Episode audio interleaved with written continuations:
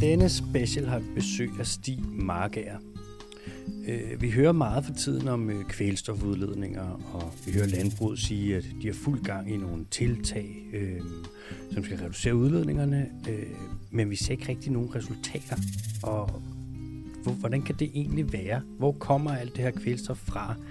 Øh, kan man sige, at dansk landbrug er ved at ødelægge dansk fiskeri? Øh, vil der være folk, der sulter, hvis vi udtager danske landbrugsarealer? Øhm, alle de her spørgsmål og alt det her, det skal vi jo have nogle svar på, og derfor så er det, at vi har inviteret Stig Marker ind, som er, øh, ja, man kan meget vel sige, at han er Danmarks førende ekspert på emnet. I kender ham måske i øvrigt også som manden, der blev sagsøgt af øh, landbrugslobbyen af bæredygtig landbrug, øh, fordi de synes, at nogle af de tal, han publicerede, de var øh, æreskrænkende. Og øh, den retssag, den vandt Stig Marker i øvrigt. Så ja, det er dagens program. Og hvis du gerne vil støtte den lille podcast her med det ugentlige afsnit, hvor vi breaker de vigtigste nyheder fra den grønne frontlinje ned, eller de her specials, hvor vi har eksperter, forskere og folk, der er markant klogere end os inde på besøg, så kan du gøre det på tier.dk. Og hvis du vælger at gøre det, så øh, fandme tak. Det sætter vi pris på. Velkommen til Dyriske Tips podcast special. I dag med besøg af Stig Marker. Stig, velkommen til. Tak skal du have. Du er professor i marin økologi og biogeokemi ved Aarhus Universitet. Øh, marin økologi, den er med på, det er marine økosystemer. Mm. Øh, biogeokemi, kan du måske kan du sætte på på det? Ja, det er jo øh, alle de processer, som får øh, grundstoffer til at cirkulere på jorden. Øh, og det er jo både øh, kemiske processer, det kan være kemisk nedbrydning af bjergarter og øh, alt mulig kemi, der sker i atmosfæren og i havet. Men så er det jo også alle de levende organismer, som jo i meget, meget høj grad påvirker, øh, hvordan grundstoffer cirkulerer på, på jorden. Og det er jo ligesom der, hvor jorden er speciel, øh, fordi øh, vi har alt det her liv, som i ekstrem grad øh, påvirker alting. Altså for eksempel ilt i atmosfæren øh, ville vi jo ikke have, hvis der ikke var om planter. Ikke? Så, mm. øh, og mit fokus det er så havet, men, men man kan ligesom ikke tale om de der ting øh, uden at, at have landjorden og ferskvand og, og atmosfæren med. Så ja. Og de er rimelig øh, forbundne, havet og, og landjorden, kan man sige. Fuldstændig. Så, lidt, så biogeokemi, det er sådan lidt et møde mellem øh, biologi og geologi, kan man sige. Ja, og, og kemi rigtig meget også, ja. Du er, der hvor du er professor, det er så Institut for Ecoscience ved Aarhus øh, Universitet. Og Stig, i dag der skal vi snakke om, øh, ja, vi skal snakke om nogle, nogle næringsstoffer, som man hører en del om. Mm. Vi skal snakke om primært kvælstof, og en lille smule også om fosfor. Ja. Og så skal vi snakke om øh, de danske økosystemer. Vi skal snakke om, hvor kommer det kvælstof, der er i de danske økosystemer fra, øh, hvilke konsekvenser har det, er der for meget kvælstof derude, øh, og så videre. Og det er lidt det. Og til sidst så kommer vi ind på, hvordan man kan løse øh, et problem, hvis der eventuelt er et med kvælstofforurening. Ja, det lyder fint. Skal vi ikke bare starte fra toppen og sige, øh, kvælstof, hvad er det egentlig, det er? Jamen, øh, det er jo et grundstof. Øh, det er et af de grundstoffer, der er allermest af øh, på jorden. Øh, og det øh, indgår jo i vores øh, krop. Der er mig, der sidder her. Jamen, vi består af noget, øh, nogle kulhydrater, noget sukker. Vi består af noget fedt. Så har vi også noget, nogle muskler forhåbentlig, og noget, eller vi har noget, noget skelet, men, men så har vi nogle muskler. Og musklerne består jo af protein, og protein er en sammensætning af aminosyre, og det er i aminosyren, øh, vi skal lede efter kvælstoffet. Fordi man kan ikke lave aminosyre øh, uden kvælstof. Det er ligesom en del af en, en kemisk gruppe på aminosyren. Og det er aminosyren, der på en eller anden måde giver os alle vores egenskaber. Nu øh, starter jeg med at sige, at det er protein af vores muskler, men det er faktisk endnu vigtigere, at det er vores øh, enzymer. Vores, alle vores enzymer er, er proteiner, det vil sige, at vi kan kun lave vores enzymer hvis vi har øh, adgang til kvælstof. Og nu er vi jo dyr, men det her, det gælder også for, der står en plante her, ikke? Mm-hmm. Dens øh, enzymer, alt hvad den bruger til at lave fotosyntese og vokse osv., er jo også øh, enzymer, der indeholder kvælstof. Så uden kvælstof, øh, ingen planter, øh, ingen dyr, øh, ikke noget liv, i hvert fald i den øh, form, som vi kender det i dag. Okay, så kvælstof er rimelig vigtigt at have. Altså, det, det er helt essentielt. Det er også ja. det, vi kender som nitrogen, er det ikke det? Jo. jo. Som der også er en masse af i, øh, i ilt bare, ikke? Altså i luften. Ja, det er det ikke. Jo, altså øh, sådan 78 procent af luften herinde øh, er, er, er kvælstof, gas. Og det er sådan en, en øh, binding af to kvælstofatomer, den hedder N2. Mm. Og de sidder sammen med det, man kalder en trippelbinding. Altså de er sådan ligesom tredobbelt forbundet med hinanden. Mm. Og det er nogle af en af de stærkeste bindinger, man kender i, øh, i kemien.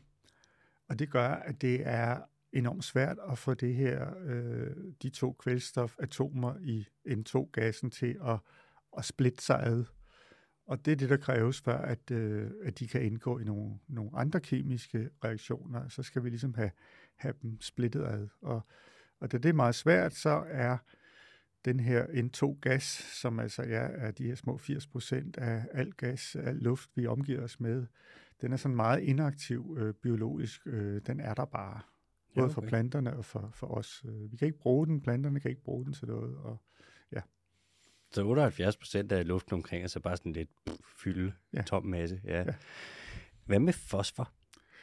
Jamen, fosfor er jo så øh, også et, et grundstof, og, og faktisk et af de grundstoffer, der er allermest af øh, på jorden. Øh, men, til, men til forskel fra kvælstof, så findes det ikke i, i gasform. Mm. Vi har det ikke i luften. Det kommer fra øh, klipper, mineraler, som forvidrer, og øh, der bliver det så øh, frigjort og så opløst i vand, og så øh, kan vi bruge det. Først planterne, og så dyrene. Og fosfor er, øh, vi, jo, vi er jo igen, hvis vi tager udgangspunkt lige os, så er vi dyr, det vil sige, at vi har en, en øh, øh, nogle knogler, og der er øh, det meste af vores fosfor i. Øh, sådan en, er det sådan en, et, et kilo fosfor øh, i hver af os. Men mm. det, der gør fosfor sådan universelt, og som gør, at det også er i, i planten her, det er, at det indgår i DNA.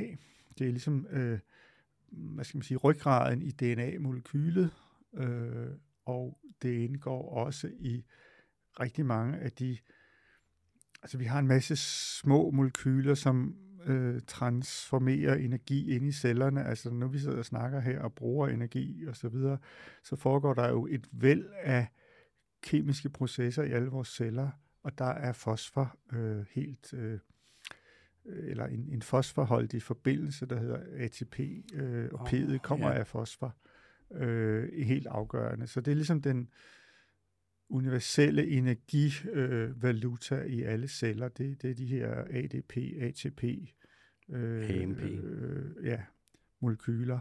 Så, så derfor igen, øh, uden fosfor øh, så vores liv i hvert fald helt anderledes ud. Uden fosfor, der tror jeg sgu ikke, vi ville rejse os fra sofaen. Altså, vi skulle finde noget andet DNA, en anden ja. måde at lave DNA på, ikke? Så, ja. så det er virkelig øh, grundstenen i, i det liv, vi kender. Nu sagde du selv lige ATP. Vil du høre noget lidt sjovt om øh, koffein? Ja. Ved du, hvordan at koffein det er, at det gør, at man føler sig mindre træt? Nej. Det går ind, og så blokerer det... Øh, jeg tager lige lidt kaffe. Ja, tag lidt kaffe, ja. Det gør jeg også lige så. Den er god, ikke? Mm. Mm. Vi har jo, når det er ATP, vi har i blodet, så er der jo ligesom meget energi. For så er der to fosfatgrupper, du kan skære fra. Ja. Så når du har ADP, Ja. Så er det, det, det sige en difosfat, ikke? Så er der ja. to, så er der lidt mindre energi. Ja. Når der er en fosfatgruppe tilbage, altså er det nu sige en monofosfat, ja. så er du træt. Men det er kun, hvis at den kan binde, AMP'en kan binde til nogle receptorer, der siger, alright, der er rimelig meget øh, AMP her, vi har mm. brugt alt ADP og ATP. Mm. Så koffein går ind, og så blokerer det de receptorer, der skal binde AMP. Okay. Så det opkvikker faktisk på sin vis ikke. Det gør bare, at du ikke kan føle trætheden. Du, vi, vi får bare øh, kroppen til at øh, tro, at, at vi øh, har masser af energi. Yes. Okay. Lidt som øh, paracetamol, ikke? hvor det, sådan, ja. det er ikke fordi, det kurerer smerte, det gør bare, at du ikke kan mærke den. Ja, ja. Nå, det var et lille tidsspor. Ja, spændende. Hvis vi nu kigger, okay, så kan vi godt se, hvis vi ikke har kvælstof, så kan vi ikke have nogen enzymer, vi vil ikke have øh, proteiner, vi vil ikke have planter, der laver fotosyntese, alger, der laver fotosyntese. Det vil være rimelig meget. Det lyder som om, at alt liv vil mere eller mindre dø lynhurtigt, hvis der ikke findes kvælstof. Mm. Og hvis vi kigger på fosfor, hvis der ikke er det, så kan der ikke være DNA. Mm. Og altså, man kan sige, så vil der måske være nogle, ja, ikke engang virer, de har jo RNA, der skal de jo også bruge fosfor. Ja. Så alt liv på planeten vil ligesom bare dø, hvis de ikke er de her to stoffer. Ja. Hvad så, hvis vi kigger på øh, de danske økosystemer, og hvis vi kigger lidt på, øh, hvilken rolle spiller kvælstof og fosfor her? Ja, det er meget sjovt, du siger, at, at øh, uden de to stoffer, så var der ikke noget liv. Øh, man kunne faktisk også vente om at sige, at livet er måske udviklet til at bruge de to stoffer. Mm. Altså, og det vil sige, hvis nu, at øh, der skulle udvikles liv på en anden planet med nogle andre stoffer, der var hyppige, så havde det måske antaget nogle andre former. Mm. Øh, men, men helt sikkert, den form for liv, vi har på jorden, der er fosfor og kvælstof helt essentielt. Så er det slået fast. Ja. Mm. Hvad, det, det kvælstof, vi har, hvis vi starter der i Danmark, ikke? Mm. Øh, hvor kommer det fra? Hvis vi sådan skal starte øh, og sige, hvor, hvor kommer det fra øh, naturligt, hvis nu der ikke var mennesker, mm. eller vi ikke øh, ligesom påvirkede det her, øh, så vil det komme øh, lidt fra nogle lyn, som øh, får øh, noget af det her, altså der bliver luften varme så voldsomt op, at det her kvælstof, øh, gas, som vi snakker om før, det faktisk splitter op.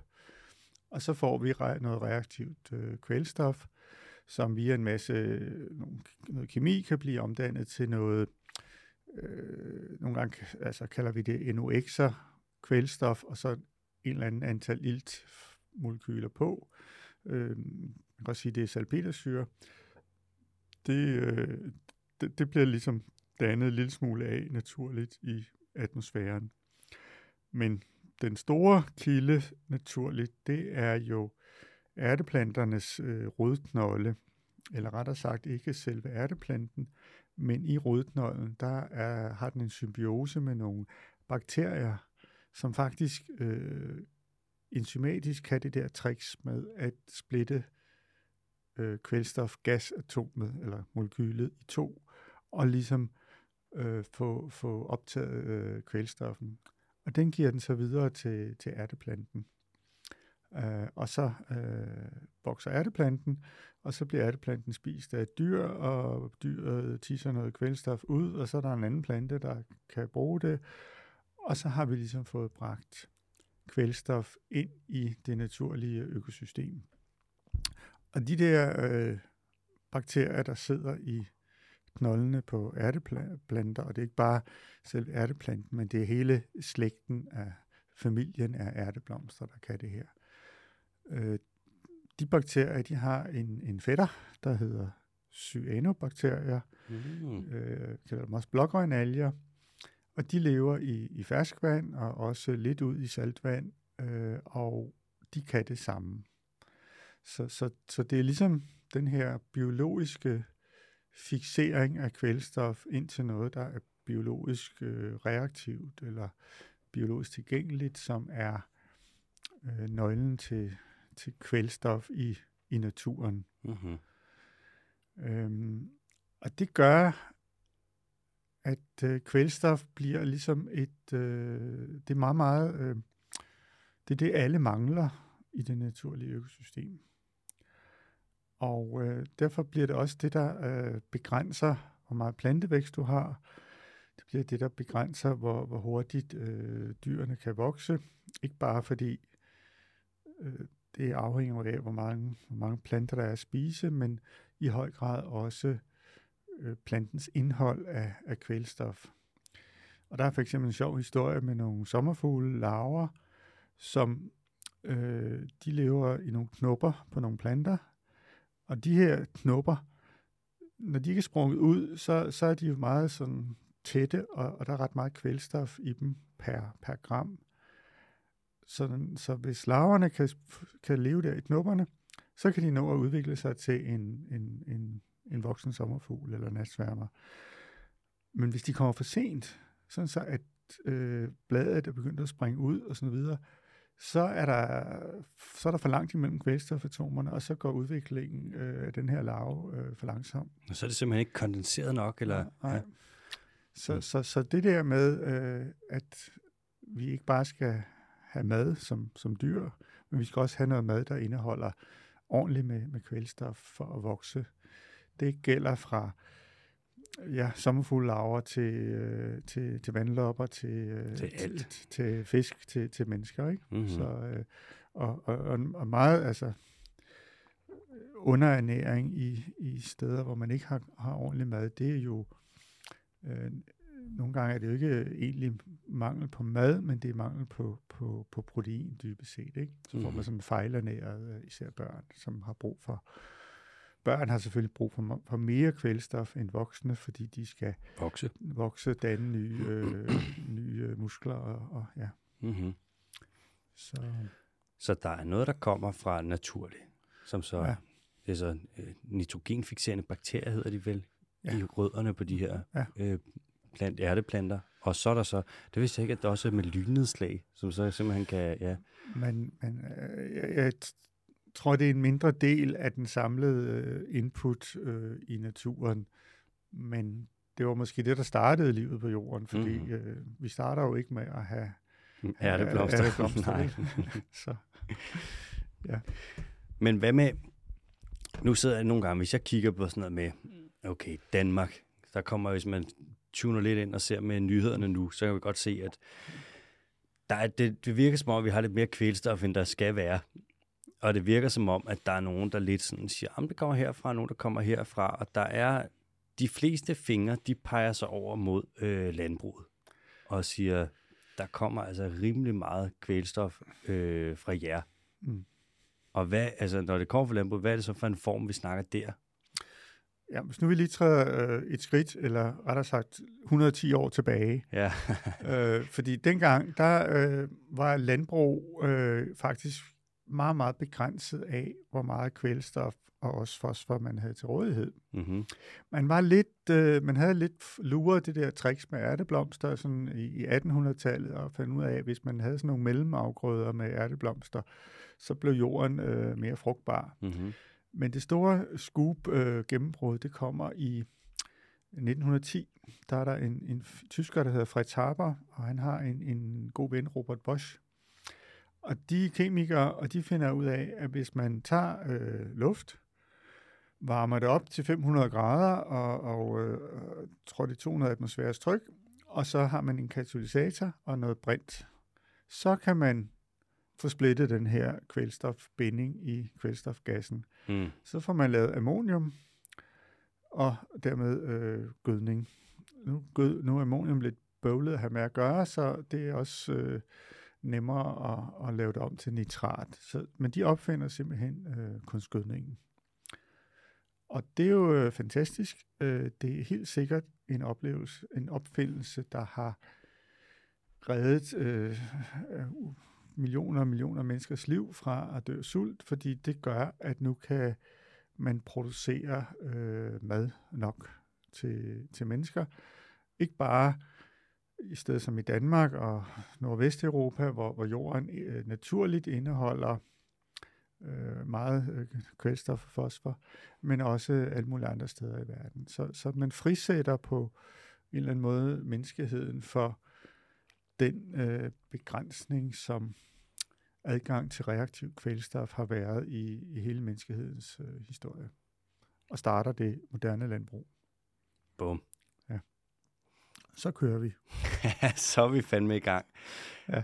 Det er jo en af de ting, der er sket, hvor at, øh, nogle gange så laver man noget, og så er det en god idé i starten, mm. og det kan være en god idé, men øh, lidt som med, da man opfandt plastik. Mm. Det er sgu smart det her, altså, men så er det som om nogle gange, så sker der også noget, hvor det måske begynder at blive en ikke så god idé.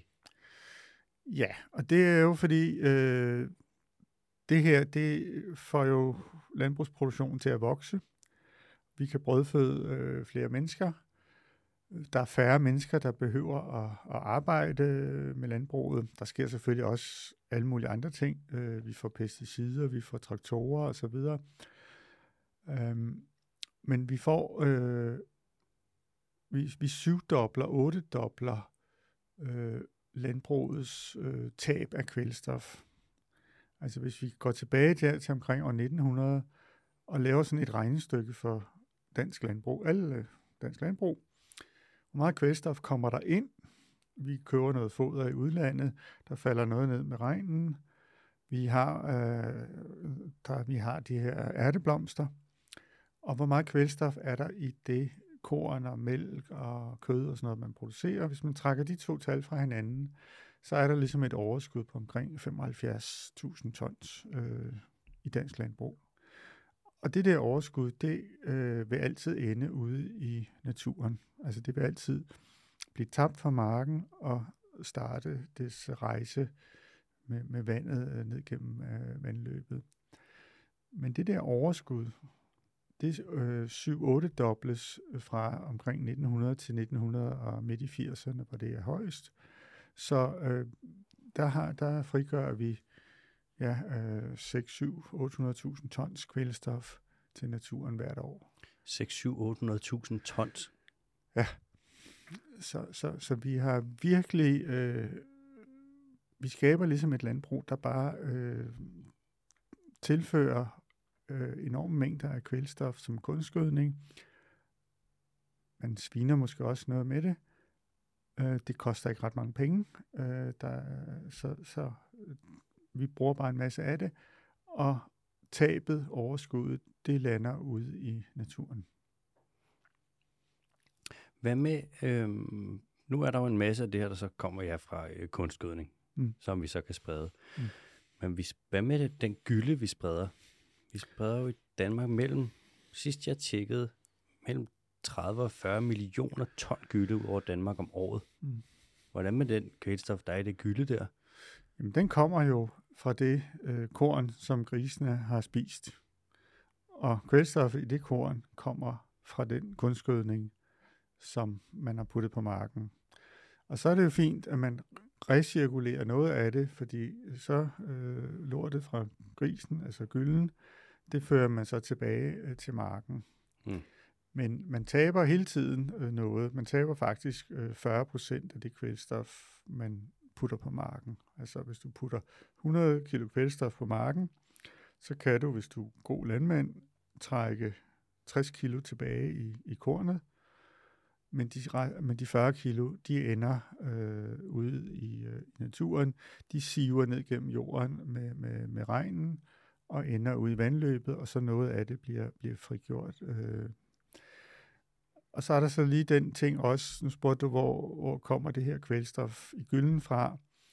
Og noget af det kommer så også, når vi øh, køber soja i øh, Sydamerika, fælder noget regnskov, dyrker noget soja, øh, og øh, importerer det som øh, proteinholdigt øh, dyrefoder i Danmark.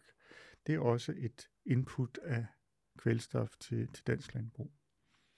Og det er jo det, vi importerer jo stedet med 1,6-1,8 millioner ton soja om året. Ikke? Ja. Så der må også komme øh, noget kvælstof der. Der kommer rigtig meget kvælstof, ja. Så er vi lidt sådan en øh, mellemstation, ikke? før man så eksporterer en masse af de her produkter, vi laver, hvor at vi ender med, egentlig bare med, med lort, ikke? Jo. jo, jo, altså du kan godt sige, at vi, vi importerer øh, soja fra, fra Brasilien, øh, noget kunstgødning fra, ja, måske Rusland før i tiden i hvert fald. Så laver vi noget byg, putter vi det i en gris, øh, og grisen øh, slagter vi. Det vil sige, det gør vi faktisk ikke engang. Vi kører den til Tyskland øh, mm. for at blive slagtet, når den er en 3-4 måneder. Øh, og så sender vi så kødet til Japan eller Kina, eller hvem der spiser det. Ikke? Og så sidder vi tilbage med, ja, med lortet. Ja, det er altså ikke lige... Jeg tror, hvis man skulle gentænke, hvis ikke man havde, hvis ikke landbruget var skruet sådan sammen den dag i dag, og hvis man, der kom en og sagde, hvad, skal vi ikke til at gøre det sådan her? Skal vi ikke til at importere noget regnskovssøjer, og så kan vi uh, lave noget svinekød, som vi kan uh, sende til Asiens middelklasse, og så bliver vi efterladt med en masse lort. Skal vi ikke gøre det? Jeg tror ikke, at den vil gå hjem. Nej, men det er jo simpelthen en ændring, der er sket øh, fra, at vi havde et landbrug, som var spørgsmål om at, at være selvforsynende med fødevarer. Mm. Og det skal man jo ikke underkende, den, altså dels vigtigheden i det, for søren da, hvis man ikke er selvforsynende med fødevarer, så, så, så bliver man jo enormt afhængig af, af andre. Det er jo den situation, øh, Ægypten og Mellemøsten øh, måske I, I har i øjeblikket. Ikke? Mm-hmm. Og det er jo rigtig ubehageligt, så, øh, så man vil jo gerne være selvforsynende med fødevarer, men så har man jo så også øh, lavet en, en meget, meget øh, voldsom eksport, specielt af animalske produkter. Ikke? Altså, mm. vi spiser cirka 5% af det øh, svinekød, vi producerer, og resten bliver eksporteret. Ikke? Øh, så eksporterer vi også en masse mejeriprodukter. Så, så dansk landbrug er øh, meget domineret af det, man kalder animalske produkter. Man kan også sige, at i Danmark vi producerer 325 kilo kød per indbygger øh, om året. Mm. Det er det meste af, der er ingen land i verden, der kan følge med. New Zealand, de ligger på en anden plads med omkring 300 kilo per indbygger. Og hvis vi skulle spise det hele selv, så siger kæft, vi vil da, det vil være, og så er der jo små børn, ikke? så vi ville jo skulle spise mere end et kilo kød hver om dagen. Det er jo også, ja. det vil da slet ikke være, det vil vi ikke kunne. Ja. Hvis nu, øhm, at man kommer ud, hvis nu jeg skriver et debattenlæg til en, øh, ja, til Jyllandsposten, mm. eller til ja, en større dansk avis, og siger, prøv høre, øh, landbruget, der er simpelthen for meget kvælstofforurening for det her landbrug. Mm. Øh, så vil der komme nogen og sige, ja, men øh, der er jo altså, øh, problemet med det her kvælstof, det er spildevand fra byerne. Mm. Og der er nogen, altså der er en del øh, kampagner, der er en del artikler, der er en del, ja, skriv fra bæredygtig landbrug især, som siger, at landbruget det er slet ikke noget problem. Øh, problemet det er byerne og det her spildevand. Øh, hvad tænker du om det? Det er simpelthen noget vrøvl, og det er en bevidst øh, misinformationskampagne.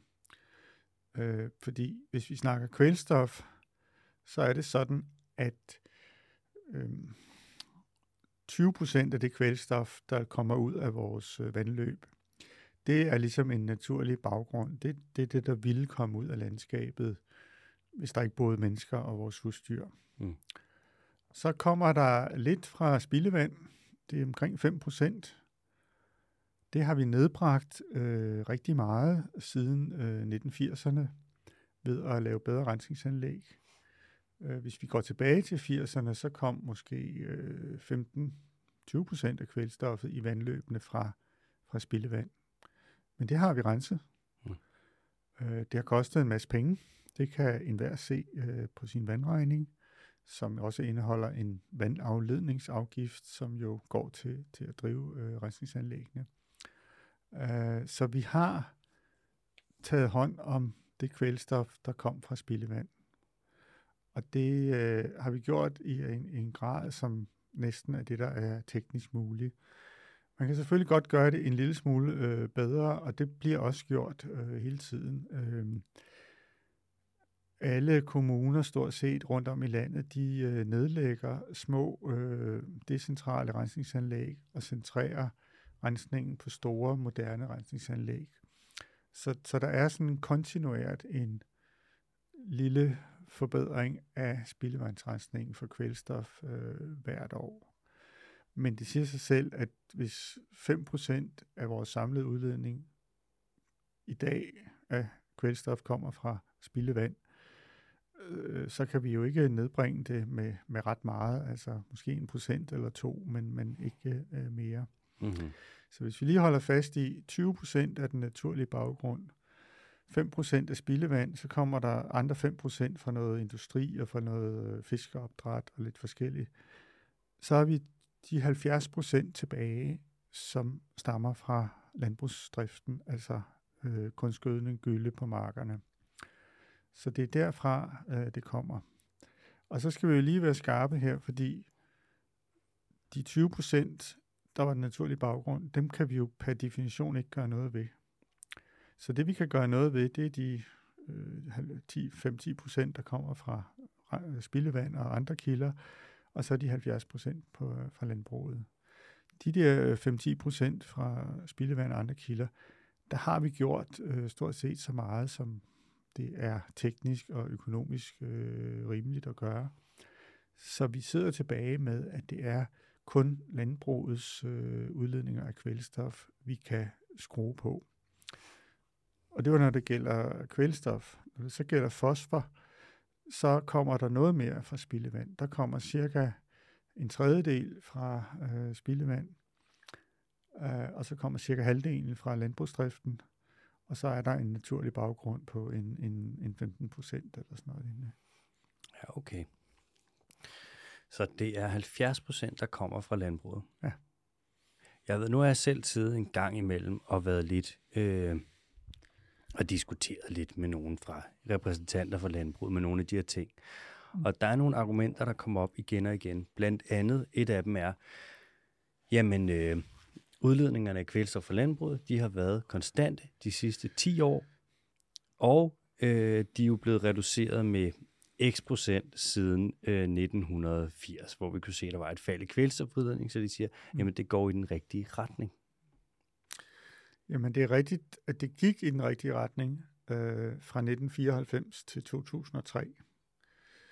Det var sådan, at man lavede den første øh, vandmiljøplan i, i 1987, og der pålagde man kommunerne at rense spildevandet for fosfor og også for, for kvælstof. Det var derfor, man, man fik den her 70% reduktion af, af det kvælstof, der kom fra spildevand. Så sagde man også, at landbruget, det skal, eller kvælstof, det skal reduceres med 50 procent, så, så landbruget må gøre noget. Mm. Der gik en, en fem år, og der skete ikke rigtig noget. Men så i 1994, der indfører man, der strammer man skruen på, hvor meget af det kvælstof, der er i, i gylde, man, man tæller med. Og det hjælper. Man, siger, man siger, man, man har et loft for, hvor meget kvælstof landbruget må tilføre per hektar per år, og man, man tæller så mere og mere af det kvælstof med, der er i gylden. Og det får udledningerne til at falde. Og de falder med cirka 50 procent fra 1994 til sådan i rundetal 2003. Og siden da er der ikke sket noget. Hvad med, øh, var det ikke noget med, at der var, hvad med Gyllegate? Ja. Hvad skete der der? Landbrugsparken. Ja, fra 16, ikke? Jo, den, ja. øh, jo, den bliver øh, fremsat i december 2015 og bliver vedtaget i, i Folketinget i øh, marts 2016, tror jeg det er. Mm-hmm. Øh, ja, men det er jo øh, det er jo øh, Venstre, der er kommet i regering. Mm. Og øh, Lars Løkke Rasmussen, han har været, tidligere været i problemer. Øh, han var ved at blive væltet som formand i, i 2014. Og øh, som det er beskrevet i, i Berlingske Tidene og Politikken i øh, hele artikler der fra, fra, jeg tror det er sommeren 2016, så er landbrugets betaling for at støtte ham som formand, det er, at de får en landbrugspakke. Og det er, at de skal have lov til at bruge det kvælstof, de har lyst til, og man skal nedlægge det, man kalder renszoner, Altså de zoner helt ud til åerne, hvor man øh, havde en, en regel om, at man ikke måtte dyrke de yderste 10 meter. Øh, og så nogle andre ting. Øh, og Venstre vinder så valget i 2015, juni 2015, og, øh, og der bliver så lavet en, en landbrugspakke, som er øh, ligesom betalingen øh, for den her støtte. Problemet med den landbrugspakke, det er, at øh, vi skal jo opfylde EU's vandrammedirektiv. Hvad er det EU's vandrammedirektiv, det er? Ja, EU's vandrammedirektiv, det er en vedtagelse i 2000, år 2000 om, at vi skal have god miljøtilstand i grundvand, vandløb, søer og kystnære områder. Okay. Øh, de er sådan meget præcist defineret ud til en sømil fra kysten, men altså, vi tager hele Limfjorden med, selvom der er nogle steder ude midt i, der ikke er, der er mhm. mere end en. Ja. Øh, og Danmark tiltræder i 2003. Så skal man lave en såkaldt øh, basisanalyse, altså man skal simpelthen ud og kigge i miljøet, hvordan har det det? Den er færdig i 2006. Der er mange steder, der ikke har det ret godt. så øh, siger vandramdirektivet, jamen så skal I lave en plan for, øh, hvordan det bliver bedre, og den plan skal I aflevere i 2009. Det vil sige, at man har tre år til at lave en plan. Mm. Øh, det er meget klart i Danmark, at der er miljøproblemerne, især i havet, for meget øh, kvælstof og fosfor. Det siger vandrammedirektivet sådan set ikke noget om. Altså, der er andre steder i Frankrig for eksempel, der kan det være, at man bruger for meget vand øh, altså til kunstgødning. Og, mm. øh, men, så, så vandrammedirektivet siger ikke noget om, hvad man skal gøre. Den siger, vi skal have en god tilstand, og man skal finde ud af, hvad der er, der gør, at vi ikke har den gode tilstand, og så skal man gøre noget ved det. Mm. Og den plan for, hvad man vil gøre, den skal man indlevere i 2009. Jeg tror, at Danmark indleverer sin plan i 2013. Vi er sådan det sidste land sammen med Malta, der er ikke rigtig... Øh... Bare Stig, har du ikke, kender du ikke det? Kan du ikke, når du skulle lave blækregning og sådan noget, nogle gange så kan du ikke lige finde kuglepinden, og så kan der godt lige gå 1000 dage. Det sker jo for selv den bedste jo. For mig, der skete det ikke med blækregning. Jeg synes, det var så sjovt. Ja, okay. men, men med den stil, det var, det var noget andet. Ja, okay. Tog det da nogle gange fire år? Nej, men jeg cyklede mange gange hen til min dansklærer klokken sent fredag aften for at få afleveret stilen. Ja, ja godt. Øh, nej, jeg tror også, man øh, bevidst øh, trak, øh, trak det ud. Øh, der havde vi jo også en, en venstre regering øh, mm. i den periode, men så får vi så socialdemokratisk regering i 2011. I det Augen bliver miljøminister. Øh, eller ja, det er jo S, øh, SF og R, ikke? Mm. Og, øh, og så sker der noget, øh, og, og vi får afleveret planen, og egentlig skal den plan beskrive, hvordan vi vil få god tilstand i 2015. Det kan ikke lade sig gøre.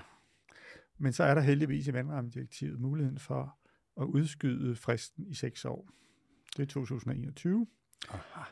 Hvis man heller ikke når det, så har man lov at udskyde den seks år mere. Det er så 2027. Det er om fire år.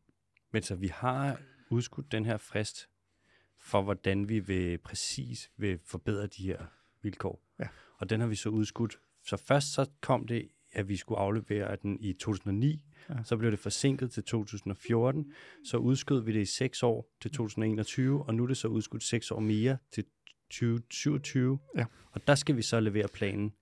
Nej, vi skal jo levere planen, øh, hvad vi vil gøre øh, i 2000 og, og i december 21. Okay. Men, men øh, vi skal jo gøre noget. Det er rigtigt, ja. ja og det, det er så det, vi ikke har, har gjort endnu. Men står der i planen, hvad, der er en plan, hvor den siger, hvad vi skal gøre? Øh, ja. Okay. Øh, men den plan indeholder så ligesom, altså det er jo så der, hvor jeg sammen med en række gode kollegaer har regnet ud, hvad der skal gøres. Ja. Og det vi har regnet ud, det er, at vi skal reducere udledningen af kvælstof med en tredjedel. I rundtal fra 60 til, eller fra 58.000 til 38.000 tons kvælstof, der kommer ud af åbmundingen hvert år. I dag kommer der 58.000 tons ud. Vi skal ned på 38.000 tons for at få det, der hedder god økologisk tilstand i alle vores 105 eller 109 marine vandområder. Okay. Det, det er det, vi har regnet ud. Mm-hmm.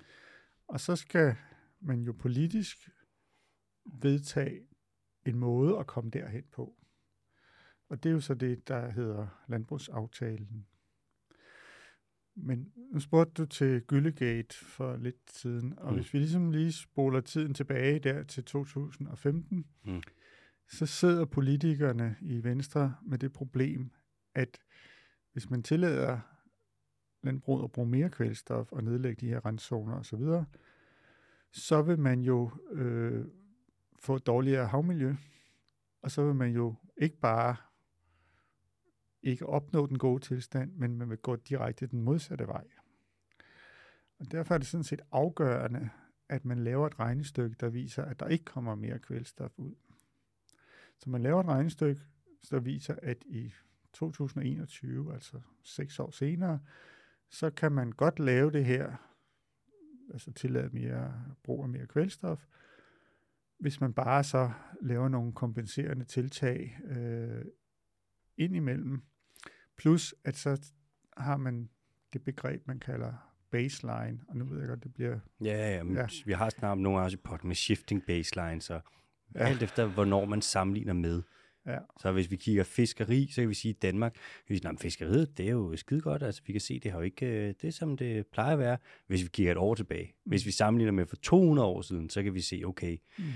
Så kan man ligesom rykke, hvad man sammenligner med. Det er jo så det, der hedder baselines, ikke? Ja. jo, eller øh, det, det er sådan set en opgørelse af, hvor meget kvælstof, der ville forsvinde med den lovgivning og den, den udvikling, der ellers er i samfundet. Mm. Og øhm, det var så ikke helt nok. Der, der ville øh, kvælstofudledningerne falde år for år, men det var ikke helt nok. Og så, start, altså, jamen, så, så i stedet for at starte i 2015, der hvor man var, så siger jeg, nu starter vi i 2012. Øh, og så øh, antager, antager vi ligesom, at det bare falder år for år. Men der var det jo så nogle kvikke journalister på, på Berlingske, de, tror, de fik jo et øh, kavlingprisen for det, Mm. der gravede det her frem og sagde, at det her, det kan jo ikke være, være rigtigt. Altså, vi kan jo ikke indregne fire års øh, nedlæggelse af landbrug til veje og byer og så videre. Øh, i, i, det, er jo, det er jo snyd. Mm. Og, øh, og det var snyd, og vi var seks øh, fagpersoner, eksperter, der var til høring i Folketinget. Jeg var en af dem. Og vi sagde alle sammen, at det her var snyd, men, men den daværende fødevare, Miljø- og Fødevareminister Eva Kjær Hansen, hun blev ved med at sige, at det her det er ikke snyd. Og øh, det endte jo så med, at øh, de konservative blev så sure på hende, så de ligesom sagde, at hun måtte gå af som minister. Røg hun ikke ind og arbejde i Landbrug og Fødevare? Øh, mm, nej, det tror jeg hun ikke. det? Jeg, jeg, Det er en anden, jeg tænker på der. Ja, det er, du tænker på Karen Hækkerup og øh, Søren Gade har begge to været ministre og siden direktør for Landbrug og Fødevare. Ved du det har ikke noget med at gøre, at de arbejder venstre. Det kunne de også, hvis de havde været i enhedslisten. Det, det har ikke noget med det at gøre. Måske. Så, men, øh, Ja, okay. men, men, men kerneproblemet med den der såkaldte gyllegate, eller, det var jo, at man var ligesom nødt til at have et, et figenblad, et regnestykke, som på overfladen så rigtigt ud. Mm. Fordi ellers så ville man jo be- begå et sådan set bevidst lovbrud. Altså, det er jo en, en, en, en, en juridisk forpligtelse over for EU, vi har, at vi skal opfylde vandrammedirektivet. Så hvis vi har en regering, der ligesom gør det modsatte, Mm. så, så er der øh, problemer, ikke? Vil det få konsekvenser? Ja, det er jo så det, der er det næste spørgsmål, men øh, det må vi jo se, når nu, at vi øh, kommer til 2027, og, øh, og øh, om EU-kommissionen øh, vil rejse en sag mod øh, Danmark. Men jeg har faktisk lige fået at vide, at der er en række grønne organisationer, som i dag har sendt et brev til øh, EU-kommissionen, hvor de beder EU-kommissionen om at øh, se på det her, fordi de mener, at Danmark nu har gjort så lidt i så lang tid, at det er en bevidst overtrædelse af øh, vandrammedirektivet.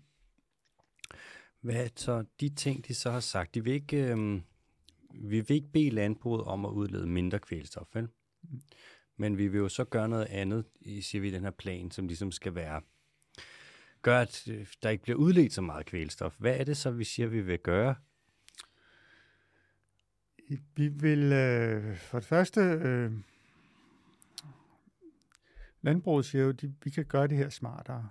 Vi kan, Okay. vi, vi kan gøde øh, smartere, Præcisionsgødning? præcisionsgødning. Kalder de til det? Øh, ja, ja, og det er jo, hvis du ligesom skal køre på, med en traktor, der, der spreder gødning ud, Mm. øh, specielt hvis marken ikke er helt fu- fuldstændig rektangulær, så er det svært ikke at komme til at gøde det samme sted to gange. Mm. Det kan også være, at der er steder på marken, som har brug for meget kvælstof, og steder, hvor man kan se på satellitbilleder for eksempel, at der er- har planterne det fint. Mm. Øhm, det er sådan, at planter bliver mørkegrønne, når de har nok kvælstof, og hvis de mangler kvælstof, Den, Ja, her, den, den den her, ser den lidt, godt bruge et lille skud, ja. Ja, kan være, men de det kan også være, fordi den øh, har for lidt lys herinde i det her Og gæk. det kunne selvfølgelig være, Ja. ja. Øh, planter skal have øh, kvælstof og lys for at danne klorofyl og, Mm. og blive grønne. Og det betyder, at man faktisk på et satellitbillede kan se på sin mark, om der er steder, som er mørkegrønne, så har de rigelig kvælstof, og lysegrønne, så mangler de kvælstof. Mm-hmm. Og så kan man med moderne teknologi sådan dosere Sprøjte det. efter ja. det. Super smart. Ja. Selvfølgelig skal man gøre det. Mm. Jeg tror bare ikke på, at det er nok. Mm. Det andet sådan tekniske greb, man kan bruge, det er jo at lave efterafgrøder, som er en afgrøde, man sår, øh, når man har høstet kornet. Når man har høstet kornet, så ligger roden og noget strå og så videre nede i jorden. Mm. Det begynder at rådne. Det kvælstof, der ligger i det, det bliver frigjort til jorden som nitrat og meget vandopløseligt øh, siver ned gennem jorden. Nu er vi henne på efteråret. Mm. Vi ved alle sammen, det regner tit en del Mm, i efteråret. ja. Hvis nu man så skynder sig at så en ny plante, som lynhurtigt øh, får et stort rodsystem, så vil den suge det her kvælstof op, og så tabes det ikke. Igen, øh, en udmærket øh, teknik. Jeg har bare et indtryk af, at landmændene er rigtig træt af det, fordi det er jo øh, hvad skal man sige, nogle ekstra jordbehandlinger, de skal lave. Mm. Hvis det skal virke, så skal det gå meget hurtigt. Det vil sige, at de har nogle meget stramme øh, datoer for, hvornår de skal være færdige med at høste, og hvornår efterafgrøden skal være sået osv. Mm-hmm. Alt i alt noget, noget bøvl, øh, men, men det virker i, i en eller anden grad. Øhm, begge de to ting, det er det, man kalder tekniske virkemidler på dyrkningsfladen, altså dyrke marken smartere. Mm-hmm. Hvis nu det ikke er nok, så er vi nødt til at dyrke færre marker eller mindre areal. Og det er min overbevisning, at det er den eneste vej at gå. Det er at reducere det dyrkede areal. Hvor meget? Med mellem øh, 4 og 600.000 hektar, eller øh, 15-20 procent af det, der er landbrugsjord i dag, eller øh, omkring to gange Fyns areal. Det er det, der skal... Så det er, den, det er det areal, der i dag er intensivt dyrket landbrugsjord, som skal laves om til øh, natur, skov, vådområder, eller eventuelt en ekstensiv øh, landbrugsform. Altså det kunne være vedvarende græs, men, men uden for meget gødning. Nu tager jeg lige, øh, så tager jeg lige landbrug og fødevarekasketten på. Mm-hmm. Så vil jeg jo sige, hvis vi tager så meget landbrugsjord ud af produktion, Ja. det kan vi jo ikke, for der er jo en fødevarekrise, ikke? og der er jo hungersnød ude i verden, og vi laver altså mad til verdens sultne munde. Det er ikke rigtigt. Det vi gør, det er, at vi tager soja, som kunne mætte fattige mennesker rundt om i verden, og, og, og som vi snakker om tidligere, give dem noget protein. Den soja, den øh, køber vi, fordi dansk gris har en større købekraft end en egyptisk øh, landarbejder. Og så putter vi den i den danske gris, som så øh, ja, bliver til en, en stor gris. Altså en gris bliver født omkring sådan et kilo. Syv måneder efter, så vejer den 100 kilo. Det er sæt mig hurtigt. Tag et kilo på om dagen. cirka. Måske mere, i, ikke så meget i starten, og mere til slut. Mm. Al den mad, den kommer fra selvfølgelig det korn, især byg, man dyrker på, på danske marker. 80 procent af det areal, vi dyrker, er øh, foderafgrøder. Men det er altså ikke engang nok, fordi vi har så mange grise. Der bliver født omkring 30 millioner grise i Danmark om året. Så derfor importerer vi også øh, soja og måske andre ting. Så dansk landbrug, fordi det er så intensivt og animalsk, så tager det munden, maden ud af munden på de fattige i verden, og laver det om til kød og mælk og så videre, som vi så sælger til de relativt velstillede mennesker rundt om i verden i Japan, øh, svinekød, Tyskland måske, øh, og så mejeriprodukter til, til Mellemøsten. Ikke? Så vi har faktisk et landbrug, der laver mere mad om til mindre mad. Ja. det virker ikke så smart, når der er 25.000 mennesker, der dør af sult om dagen. Nej. Man kan i hvert fald ikke påstå, at øh, dansk landbrug er til for at øh, redde verdens øh, sultne fra at dø af sult. Tværtimod vil jeg mene, at det er det omvendte, fordi vi har øh, pengene til at, at købe øh, korn og, og soja, øh, som så ikke øh, kan bruges til øh, menneskeføde. Ikke? Nu skal vi, om lidt, så skal vi snakke om, om havet, og vi skal snakke lidt om, hvad det gør, alt det her kvælstof, mm. og måske det her fosfor. Øh, men først så vil jeg også lige hurtigt ind på, alt det, vi snakker her med kvælstofudledninger og så videre, det er jo noget, du er blevet øh, sagsøgt for at, at udtale om før af bæredygtig landbrug. Og hvad var det, der skete der? Jamen, øh, hvis vi lige igen går tilbage til øh, Eva Kjær Hansen, for hun spiller faktisk en, en hovedrolle i, at øh, havmiljøet har det så dårligt. Så er hun øh, fødevareminister i 2008. Mm. Og indtil da, der har man i EU haft en såkaldt braklægningsordning, det vil sige, at man har givet tilskud til, at man ikke dyrker øh, noget af, af jorden. I Danmark er det omkring 177.000 hektar, der ligger brak. EU øh, stopper den her ordning, det vil sige, nu kan man tage det her jord ind i omdrift igen. Og øh, der er mange, der siger, at det vil være en frygtelig dårlig idé at passe nu på, og kvælstof og vandmiljø osv. Mm. Det bliver overhørt. Eva Kjær Hansen beslutter, at det her, det gør vi bare. Så man udvider landbrugsarealet med 177.000 hektar, eller tror, det er en 7-8 procent øh, i 2008. Og allerede nogle få år efter, så kan vi se, at nu begynder der at komme mere kvælstof ud af åmundingen.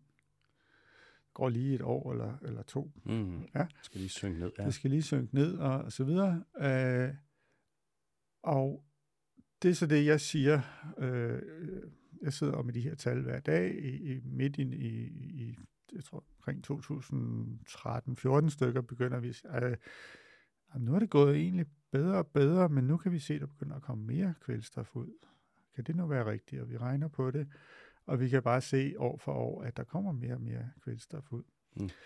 Der er så nogle øh, avisartikler i, øh, nu kan jeg ikke rigtig huske årstallene, jeg tror det er 2019 måske, hvor jeg skriver, at, dans, at danske udledninger af kvælstof er stigende, og det er statistisk øh, signifikant tror det er med 700 tons om året. Mm. Og det øh, falder den organisation, der hedder Bæredygtig Landbrug, så meget for brystet, at de øh, først sender et brev, hvor de forlanger, at jeg tager den udtalelse tilbage.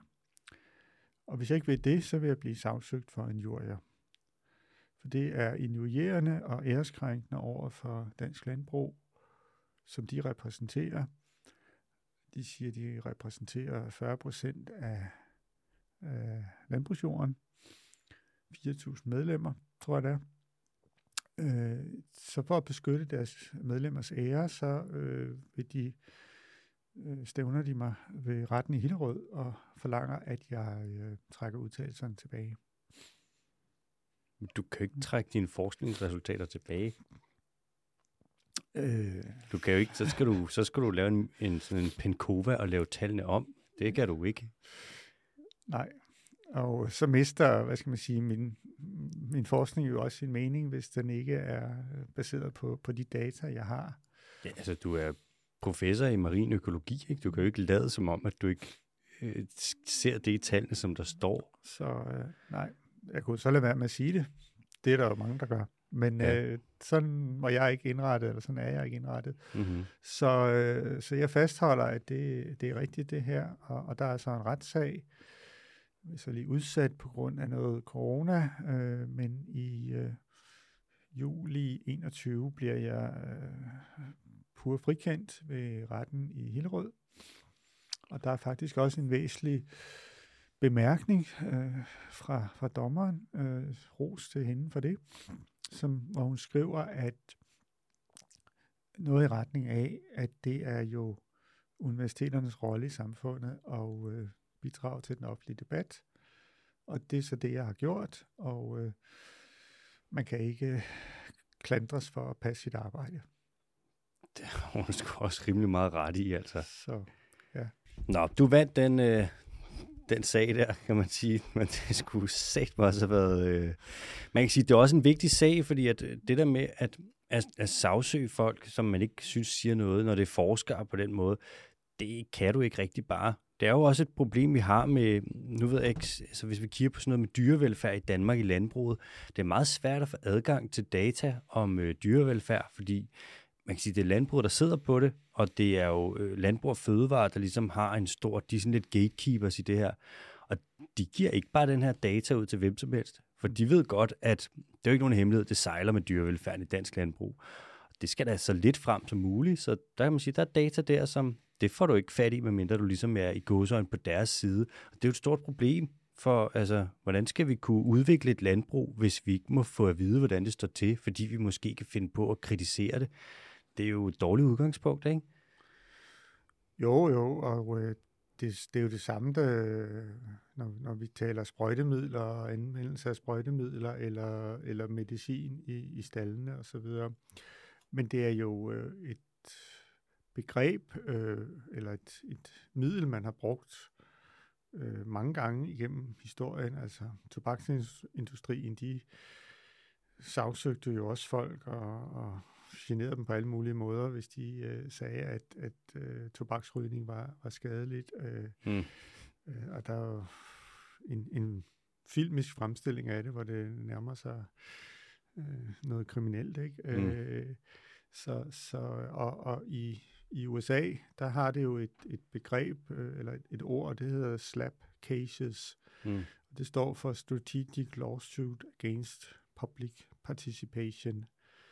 Og det er altså, at man sagsøger en person, øh, ikke for at vinde sagen, fordi det ved man godt, man ikke kan, mm. men man kan håbe at påføre vedkommende så mange omkostninger eller tidsforbrug, at øh, man ligesom lukker dem ned. Øh, lukker dem ned. Øh, forskeren øh, ja. rækker hænderne i vejret og siger, okay, jeg overgår ikke det her. Øh, ja. Så.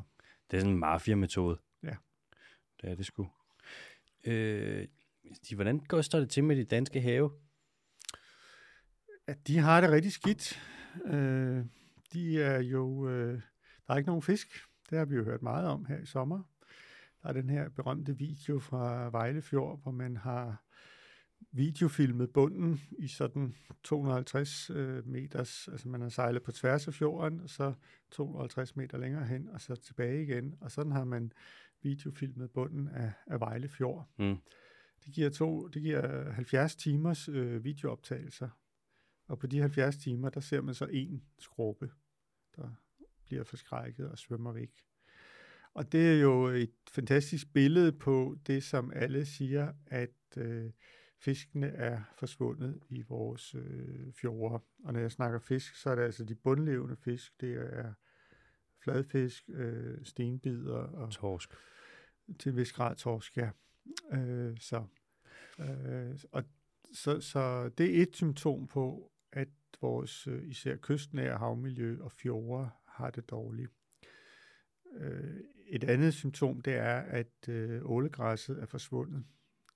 Ålegræsplanten bliver jo omkring en meter høj, når den har det bedst. Og den var jo udbredt i alle vores fjorde stort set. Og for eksempel i Roskilde Fjord dækkede den 70 procent af arealet omkring år 1900. Så hvis du ligesom tog, havde sejlet ud i Roskilde Fjord øh, dengang, så vil du bare have set sådan et grønt bølgende græstæppe øh, under båden, fuldstændig tæt øh, fra en meter, halvanden, to meter, altså allerinderst, der, der vil bølgerne slå den væk, ikke? Men, men derfra og så ud efter, øh, til der ikke er mere lys, øh, vil der vokse ålegræs. Mm. Og det, som øh, næringsstofferne, kvælstof og fosfor, har gjort igennem årtier, det er at gøre vandet uklart. Og når vandet bliver uklart, så kommer der ikke noget lys, øh, ikke nok lys ned til bunden, og så øh, forsvinder ålegræsplanten, og så starter vi sådan en ond cirkel, hvor ålegræsset, da det var der, optog næringsstofferne, det er jo også en plante, men holdt det inde i sine blade og sin, sit øh, rodsystem hele sommeren igennem. Så det vil sige, en meget stor del af de næringsstoffer, der var, de sad inde i ålgræsplanterne. Når så ålgræsplanterne forsvinder, så bliver næringsstofferne, de svæver frit rundt i vandet, og så er det, de bliver optaget af de her mikroskopiske alger, encellede små øh, planteplanktonceller, som de har ikke nogen rod og stængel øh, og så videre. De, de skal bare lave fotosyntese, og det gør de super effektivt, hvis der er næring nok. Og de kan så fordoble sig eller tredoble sig der på en dag. Og det har de gjort nu i, øh, i mange år, altså om sommeren, når der er lys. Mm. Døde alger, de falder ned på bunden. Døde alger ned på bunden, det, det bliver til mudder. Så det her øh, døde alger, de ligger og rådner og bruger ilten. Og øh, når du har en bund, som er sådan et meter tykt mudderlag, uden ilt, jamen så er der heller ikke nogen øh, orme og muslinger. Så er der ikke noget mad til fiskene. Og fiskene kan heller ikke være der, og så øh, er der heller ikke nogen fisk. Hmm. Øh, og så, så, så er der sådan yderligere det, at hvis der så skulle være et sted, hvor, hvor fiskene godt kunne klare sig lidt, når der ikke er noget ålegræs at gemme sig i, altså du skal ligesom forestille dig, at du er sådan en lille 2 cm øh, skrubbe-yngel, mm. og du skal helst skynde dig at finde nogle tanglopper og spise og blive til en stor skrubbe, så du kan komme ud på lidt dybere vand og gemme dig. Øh, og hvis du ikke når det, øh, men bliver spist af en skarv eller en krabbe øh, på vej af inden da, jamen så bliver du aldrig stor skrubbe, og så får vi ikke nogen nye skrubbebørn, og øh, så, øh, ja, så går det i lort. Så går det i, i fisk. Ja. eller ikke, nej, det gør det jo netop ikke. Nej, det går så, i dødt hav. Ja, ja. Man kan også sige, hvis du kommer ud dybere end øh, 15 meter i Danmark, så er der altså også en ret stor risiko for, at øh, bunden bliver trålet. Ja. Og det er også lidt sådan, det er ikke umiddelbart det bedste, du kan gøre ved en, en havbund og bundtrålen. Slet ikke, hvis du gør det flere gange om året, vel? Mm. Og så vil de komme fra, det er så Danmarks Fiskeriforening, som ligesom er den øh, interesseorganisation, der primært varetager bundtrålernes øh, interesser, de vil komme og sige, jamen, det er jo kun 6% af biomassen, der forsvinder fra havbunden, hver gang vi laver et slæb. Mm. Men det akkumulerer sig jo så, ikke? Og mange steder, altså hvis vi kigger Skærak og Kattegat, så er der nogle steder, hvor bunden den tråles op til 10 gange om året. Mm. Og der kan man sige, hurtig hovedregning, så snakker vi 60% af biomassen, der forsvinder. Og det tager skille år, før havbunden kommer sig. Og hvis du så oven i det lægger, at det er 60% hvert år, så lige pludselig så ender du med et hav, der ligner det danske, ikke? som er ret dødt. Mm. Er det kun de kystnære farvand, hvor at kvælstofudledningerne og fosforudledninger er et problem, eller ser vi det også i, i farvand længere ude? Altså vi ser det også øh, ude i, øh, i Kattegat og Bælthavet, og vi ser det i hele Østersøen. Altså hele Østersøen er, er ramt øh, på samme måde af alt for store øh, næringsstoftilførsler. Øh, og det er sådan set, det her det er et problem, vi ser øh, øh, hele jorden rundt, altså også langs den amerikanske østkyst og vestkyst, og jeg boede i New Zealand på et tidspunkt, der havde de også kæmpe problemer med det. Så, så det her er et problem, man ser alle steder. Det er bare værre i Danmark end nærmest nogle andre steder, fordi vores farvand er lavdelte. Hvad betyder det? Det betyder, at der øverst ligger et lag, som har en lavere saltholdighed end det, lag, end det vand, der ligger nede på bunden. Altså, det er sådan, at vægtfylden af havvand er bestemt af, hvor meget salt der er i det. Mm-hmm. Og ude i de åbne oceaner, der er omkring 35 promille eller 3,5 procent salt. Så det bliver rigtig tungt, det vand.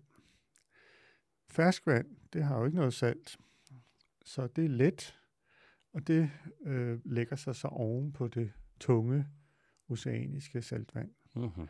Så kan det blive blandet på, øh, lidt på vejen. Altså for eksempel er saltholdigheden i det vand, der kommer fra Østersøen, omkring 8 promille.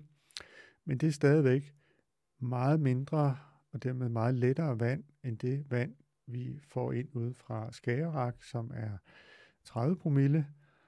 Og det vil sige, at det hele Kattegat og, ja. og, og Bælthavet er, er lavdelt hele tiden. Mm-hmm. Med et lag på omkring 12 meter fra den overfladen og ned til omkring 12 meters dybde, har vi Østersøvand eller vand, der kommer ud af vores fjorde. Mm-hmm. Og fra 12 meter ned til bunden, der har vi tungt, saltholdigt, koldt skagerakvand. Okay. Og det er den, der, øh, den samme lavdeling, den har vi sådan mere eller mindre i vores fjorde. Og problemet med den her lavdeling, det er, at algevæksten foregår op ved overfladen, hvor der er lys.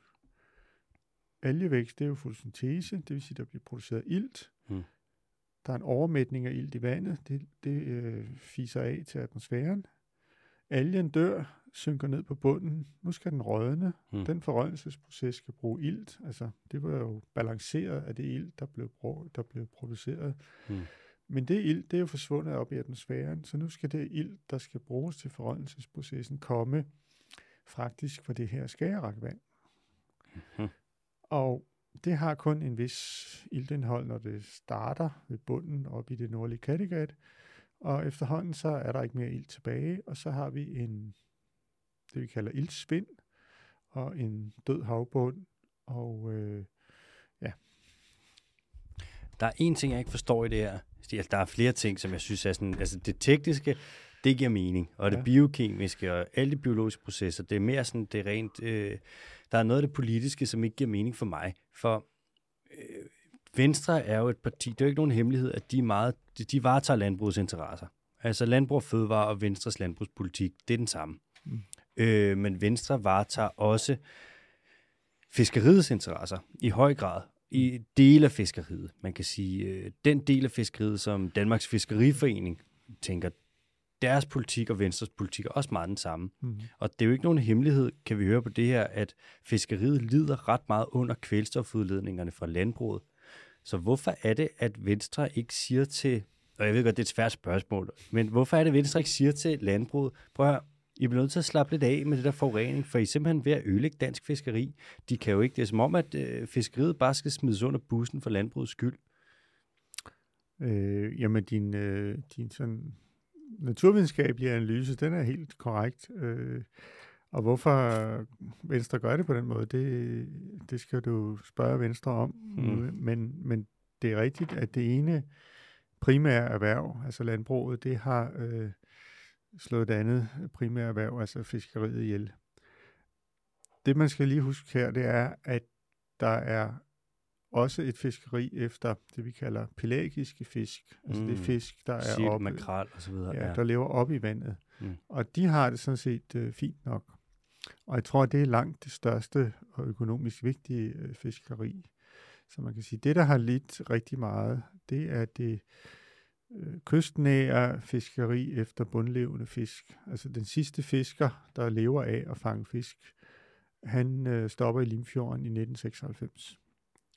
Så har der været fiskere, der lever af at skrabe blommuslinger, men, men altså øh, i 96, så er det slut med at leve af at fange rødspætter og skrubber og ål øh, øh, til, til human konsum i, i Limfjorden. Og det er sådan set øh, det samme billede, vi, vi ser øh, alle steder. Det er bare blevet endnu værre. Af, at der kom jo lige en rapport her i, øh, i starten af ugen fra DTU Aqua om, at, at øh, ja, der, mm. at, at de få fisk, der var i 2002, de er så helt forsvundet nu i 2023. Det er bare dårlige nyheder på hele pladen. Så Jeg så Heunicke, han har jo også meldt sig ind. Han er jo han være hadesminister. Ja. Og et eller andet sted, så... Øh, det er ikke fordi, jeg tvivler så meget på, at det vil han faktisk gerne. Jeg tror mere, at han er i en position, hvor det er meget svært, fordi han, sådan, altså, han er i regering med Venstre og Moderaterne, så det er ikke noget, man bare lige gør, det her med at prioritere naturinteresser. Men han har jo så, kaldt, han har så bedt om en rapport nu, mm, hvor vi lige kan finde ud af, hvad er det for nogle presfaktorer, der er på havet. Og så kan vi tage den her rapport, og den kan vi bruge til at udarbejde en plan for, hvordan vi skal skride frem. mm. Øh, hvad tænker du om det? Jeg tænker, at øh, det er altid udmærket at få øh, lavet en, øh, en evaluering af, om, om planerne er gode nok, og øh, det er også det, man kalder en second opinion osv. Det, der er det helt store problem, det er, at man har brugt det som en, en sovepude og som en øh, teknik til at øh, udskyde tingene. Og det, det er jo ligesom er det, man har gjort nu i, fra landbrugets side i 30 år, så øh, bliver man jo lidt frustreret. Og jeg tror sådan set ikke, at det her er en idé øh, fra, fra, fra Socialdemokraterne og Magnus Heunicke.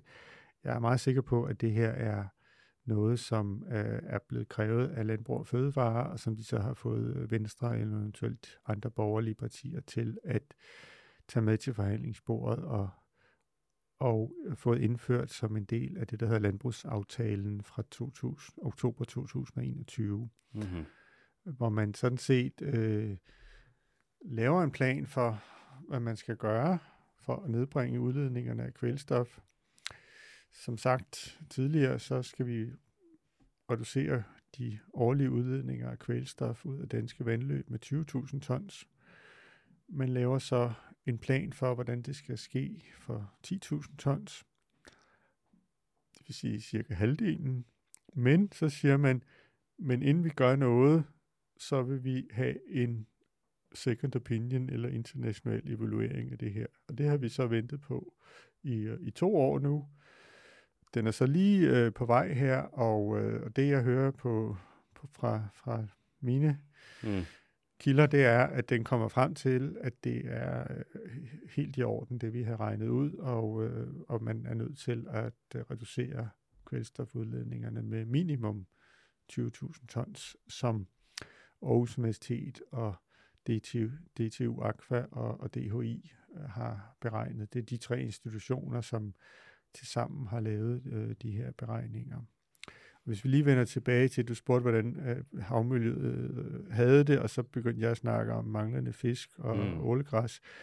Altså på det formelle plan, så har vi 109 øh, kystnære vandområder, som hver især skal opnå god tilstand, hvis vi skal opfylde vandrammedirektivet. Mm altså ikke nok, at halvdelen af dem gør det, eller halvdelen eller en fjerdedel bliver rigtig gode, og den anden fjerdedel i, i orden. Nej, alle 109 skal i sig selv opnå god tilstand. Og i dag er der fem, der har god tilstand. Ud af 109? Ja. Ja, okay. Så vi har rigtig lang vej, øh, og det er derfor, at vi skal have reduceret udledningerne af, af kvælstof øh, med de her øh, 20.000 tons. Så nu, vi nærmer os, vi nærmer os en, en bagkant så småt, men jeg vil gerne lige ind på her til sidst to ting. For mm. det første, øh, hvad kan vi egentlig vinde på det her med, hvis vi udtager de her landbrugsarealer? For, altså, en ting er, at vi jo selvfølgelig kan undgå, at havet øh, bliver slået ihjel, ikke? Mm. Men hvad kan vi ellers øh, vinde på det? Nu tænker jeg også måske i forhold til noget biodiversitet, lavbundsjord, klima osv. Har du nogle tanker om det? Ja, altså det er jo helt øh, klart, øh, både i, i, i, øh, i min regnmaskine, men også øh, en hel række andre har været ude at sige det samme, at vi skal tage de her øh, 400-600.000 hektar landbrugsjord ud af drift. Og de jorder, vi skal tage ud af drift, det er det, det, det er det, man kalder lavbundsjorder. Det er bare meget mere end den ambition, man har i øjeblikket. I øjeblikket har man en ambition om at tage udtag 100.000 hektar, og mm. man skal altså udtage 4 til seks gange mere. Og det har noget at gøre med, at man i dag kun siger, at der skal være rigtig, rigtig meget kulstof eller gamle planterester, før vi kalder det en kulstofrig lavbundsjord, som mm. vi udtager hvis skalaen bliver 4-6 gange større, så er det ikke bare de her små klatter rundt omkring, som vi så skal regne en hel masse på for at finde. Nej, så er det hele ådalen. Altså for eksempel Vejle Ådal. Den er 19-20 km lang.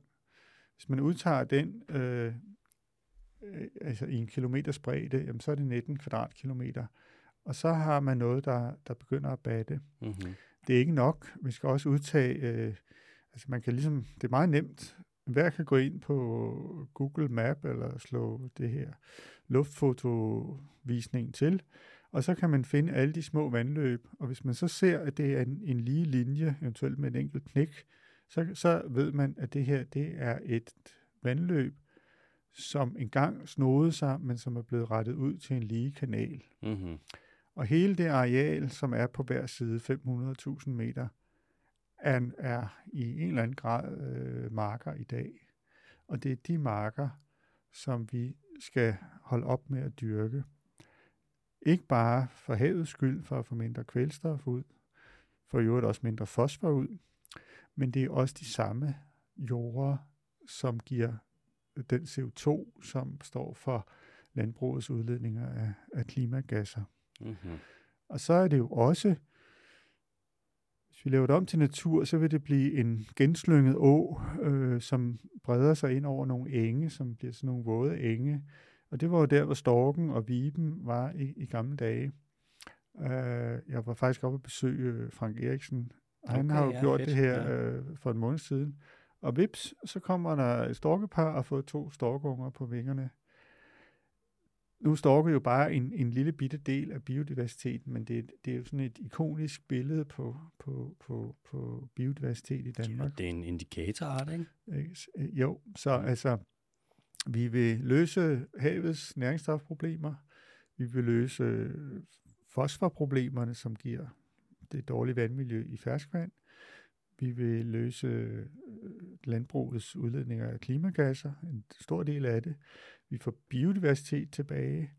Vi får også en masse rekreative oplevelser, fordi så er det, at man kan begynde at gå langs åen og, og fiske og sidde og se på fugle, eller bare nyde øh, og, og Sejle gå. i kajak og kano og så videre. Ja, og, så videre. Ja, ja. Ja. Og, øh, og det er jo ikke bare en, en nydelse, vi kan have som, som, som danskere, vi kan også tjene en masse penge på det. Mm-hmm. Fordi der er jo, øh, altså oplevelser er jo egentlig det, som folk efterspørger. Og derfor er der jo et turismeerhverv. Og man siger, at det, man kalder blå turisme, altså turister, der kommer hertil for et eller andet med noget vand, er en, en, en økonomi på en 70-80 milliarder om året. Altså det, det er jo næsten det, det er cirka det dobbelt af vores værdien af vores fødevareproduktion. så det her er jo antagelig en meget bedre forretning, mm. end at dyrke svin til, til 9 kroner øh, kiloet. Uh, altså sort sol i Sønderjylland, uh, havret fiskeri omkring Fyn. Uh, der er masser af eksempler på uh, rekreativ, uh, eller hvad skal man sige, hvad hedder det, uh, oplevelsesøkonomi, tror yeah. jeg det. Ja. Og i øvrigt, vi kunne også godt, når vi er i gang, ikke? kunne godt lide tangeværket lige få det lukket en gang, og så nogle af de stryg, der er derovre, få gud noget laksen tilbage, og så lige hive en lille milliard om året der også, på noget godt fiskeri. Øh, måske, ja. ja. Så. Og så er der så faktisk en sidste ting, og det er, at øh, når, når der så er oversvømmelser i ferskvand, hmm. så stammer de jo fra, at man har drænet og grøftet de her lavbundsjorder. Så, hmm. så at når det regner, så går der to timer fra øh, vandet falder på, på marken, til det er ude i, øh, i Vejleå, Gudenåen, eller, og så er det nede øh, igennem åen, og mm. så oversvømmer det den gamle købstad, der ligger, hvor åen øh, møder fjorden, mm-hmm. hvor hældningen er, er, er lav, altså vandet, vandløbet bliver bredt og vandret. Mm. Så stemmer vandet op, og så har du oversvømmelser. Så, så de her oversvømmelsesproblemer vil man også i en eller anden grad løse ved at øh, holde op med at dyrke de her lavbundsjorder. Og så er der et andet sted, hvor vi også skal hen, og det er lige de aller yderste marker ud til havet. Altså alt, hvad der ligger fra 500 til 1000 meter fra havet, det bør vi holde op med at dyrke. Ja. For der er ikke noget filter mellem marken og havet. Nej. Og alt det her, det ved vi, vi kan gøre det i løbet af ganske kort tid, fordi det er meget, meget enkelt at udpege de her jorder. Der er bare ikke nogen, der har en interesse i det. Det er meget vigtigt at mm, forstå, når man, hvorfor sker det her ikke? Jamen, vi har en modstand fra nogle erhverv. Vi har en modstand fra nogle politiske partier, som får mange af deres øh, penge og personsammenfald med de her erhverv. Men så har vi også nogle vidensinstitutioner, som tjener penge på at regne på det her, som for eksempel Aarhus Universitet. Så Aarhus Universitet har ikke nogen interesse i, at det her problem bliver løst. Vi vil meget hellere have hundredvis af millioner til at regne på det. Så vi har virkelig, øh, der er ikke ret mange, der, der taler naturens sag her. Hmm. Men det lyder lidt som om, det er en masse økosystemtjenester, du ramser op. Hmm. Og det lyder som om, at der er en del at vinde der. Hvis nu, at der skulle sidde nogen og lytte med fra hvad ved jeg, direktøren for Landbrug Fødevare, eller Jakob Jensen, eller nogen, der tænkte, det kunne være, at vi skulle slå slag for det her natur? Altså, Der er selvfølgelig der er folk, der har rigtig meget forstand på økonomi, øh, økonomiske vismænd, og de har jo regnet ud, øh, jeg tror, et eller andet tocifret øh, milliardbeløb. Ja, med grøn BNP. Ja. Mm-hmm. Så, så også hvis du laver sådan en meget stringent, hardcore økonomisk øh, beregning på det her, så når du også frem til, at det kan meget bedre betale sig og, og, øh, og give naturen øh, mere plads. Og det er jo sådan set dybest set det, der handler om. Det er at give naturen noget plads. Areal er den afgørende valuta. Det er areal, det er hver kvadratmeter, der giver dig nogle økosystemtjenester.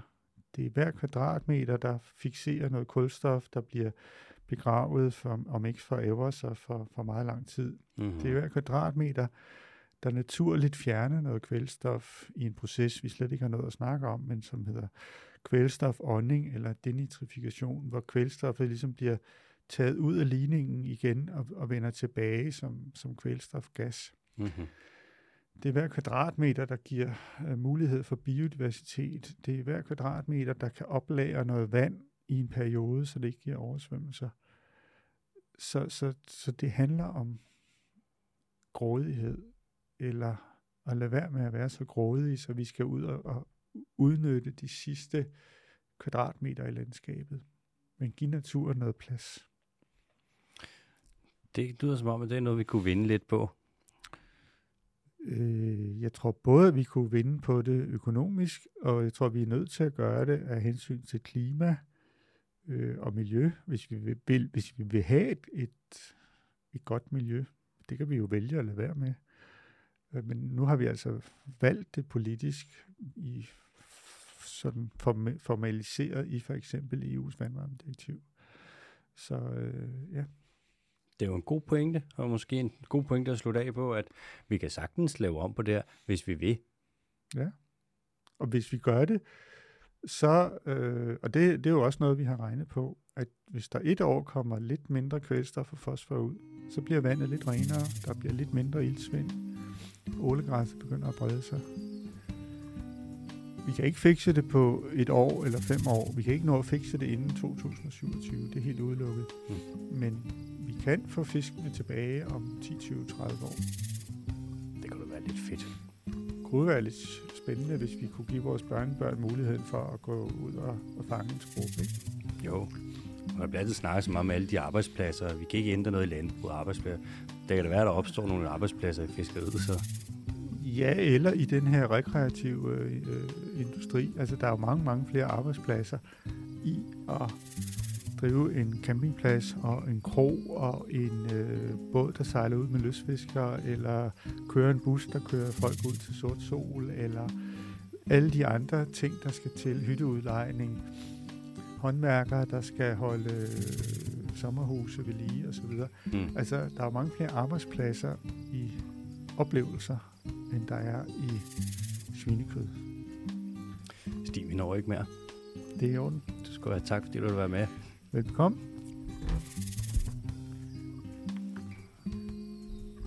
Ja. Kæft, men der fløj tiden afsted. Okay.